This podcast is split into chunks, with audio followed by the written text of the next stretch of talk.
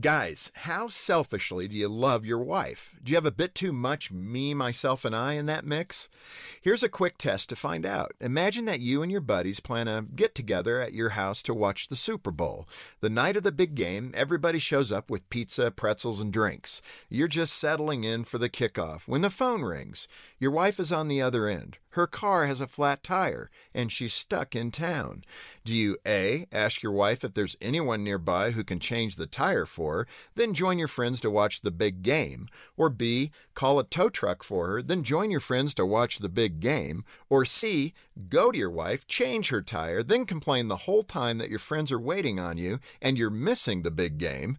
Well, the correct answer is secret option D. Go to your wife, change her tire, and treat her sweetly while never once complaining about missing the big game. Option D is the ideal, the kind of selfless love that every guy ought to shoot for, even though he'll never perfectly live it out. Fortunately, the goal isn't perfection, but direction. Own your mistakes when self interest gets in the way and keep striving to be as selfless as possible. For a marriage and family that thrives, empty yourself of yourself.